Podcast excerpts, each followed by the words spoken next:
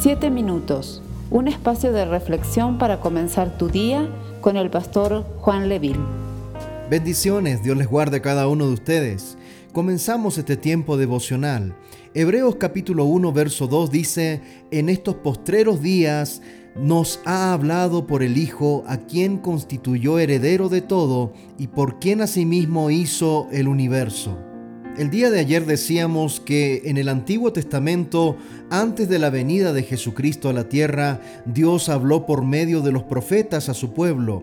Pero en el Nuevo Testamento, el texto bíblico nos dice que Dios ha hablado por medio de su Hijo.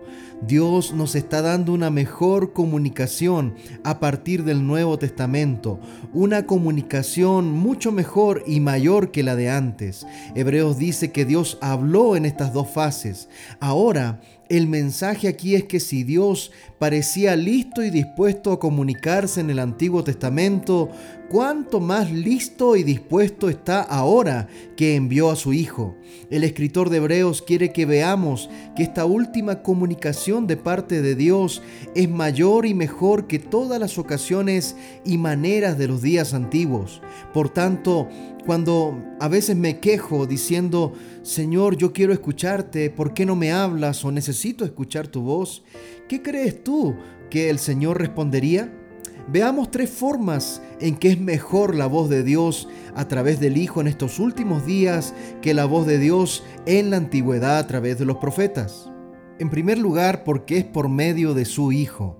El texto bíblico dice que Dios, habiendo hablado muchas veces y de muchas maneras en otros tiempos a los padres por los profetas, en estos postreros días nos ha hablado por el Hijo. Dios ahora no solo nos ha hablado por medio de sus profetas, sino por medio de su Hijo. La idea aquí es que en estos últimos días Dios ha hecho algo muy diferente para comunicarse con nosotros. Él envió a su Hijo. Él no solo es un profeta, muchos solamente lo tomaron como un profeta, pero Él es diferente. El texto de Hebreos capítulo 1 verso 3 dice que Jesucristo es el resplandor de su gloria y la imagen misma de su sustancia y quien sustenta todas las cosas con la palabra de su poder. Jesús es la única imagen de la gloria divina de Dios y lleva en sí mismo la misma estampa de su naturaleza divina. Él no es un simple profeta. Toda la intención de este texto es mostrar que Él es superior a los profetas. Él es el Hijo eternamente engendrado, sin comienzo y sin final entonces las palabras que salen de la boca de Jesús debieran ser muy importantes para nosotros. Cuando leemos la Biblia y vemos la vida de Jesús a través de los evangelios, ¿escucho sus palabras? ¿Las tomo en cuenta? Cada vez que comienzo a quejarme porque Dios está en silencio y porque necesito que Dios me hable, me detengo y me pregunto, ¿he escuchado esta palabra? Es esta palabra de Dios tan pequeña, tan sencilla, que quizás ya terminé con ella y ahora necesito que se le agregue algo más. ¿Acaso estoy cansado de escuchar siempre la misma palabra y necesito otra palabra? Claramente las palabras de Dios son mejores en estos últimos días que en los tiempos de los profetas. Es que Él ahora nos ha hablado con la llegada de su Hijo. En segundo lugar, es importante estas palabras porque el Hijo es el heredero de todas las cosas. La segunda forma en que la palabra de Dios en estos días es mejor, porque como Él es el heredero, Él puede cumplir todas sus promesas y tiene la facultad para hacerlo. El texto de Hebreos 1 Verso 2 dice que el Señor Jesús ha sido constituido heredero de todo y por quien asimismo hizo el universo. ¿Por qué el escritor de Hebreos añade esta cláusula?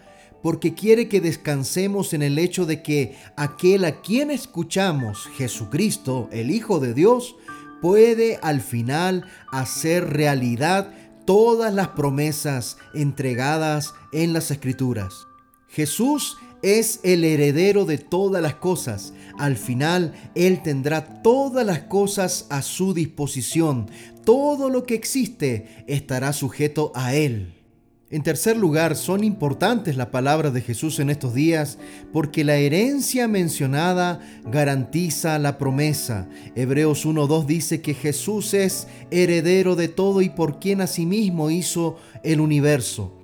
¿Alguna vez se ha preguntado usted en el versículo 2 por qué el Hijo es descrito primero como heredero y después como creador?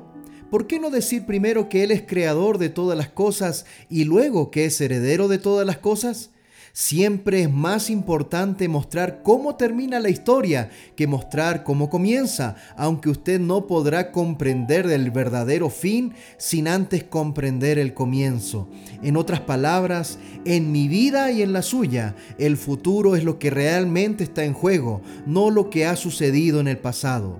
Si tengo un Salvador que es heredero de todas las cosas y hace que todo obre para mi bendición, entonces el pasado es importante solo según me ayude a comprender el futuro y a creer y vivir en esa verdad.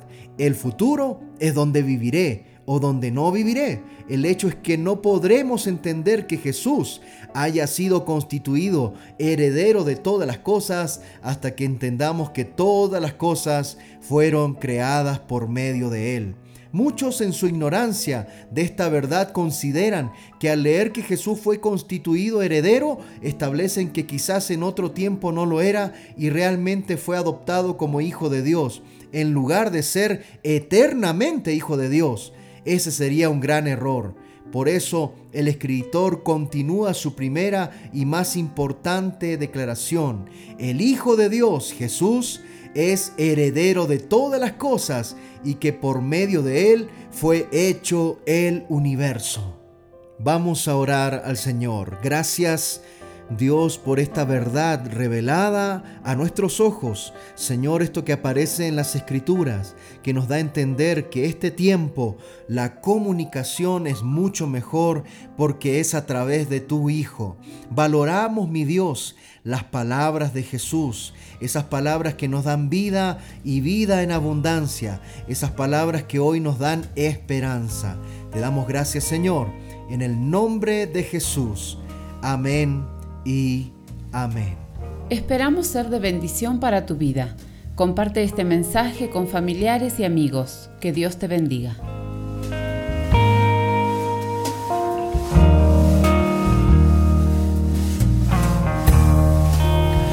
Puedo confiar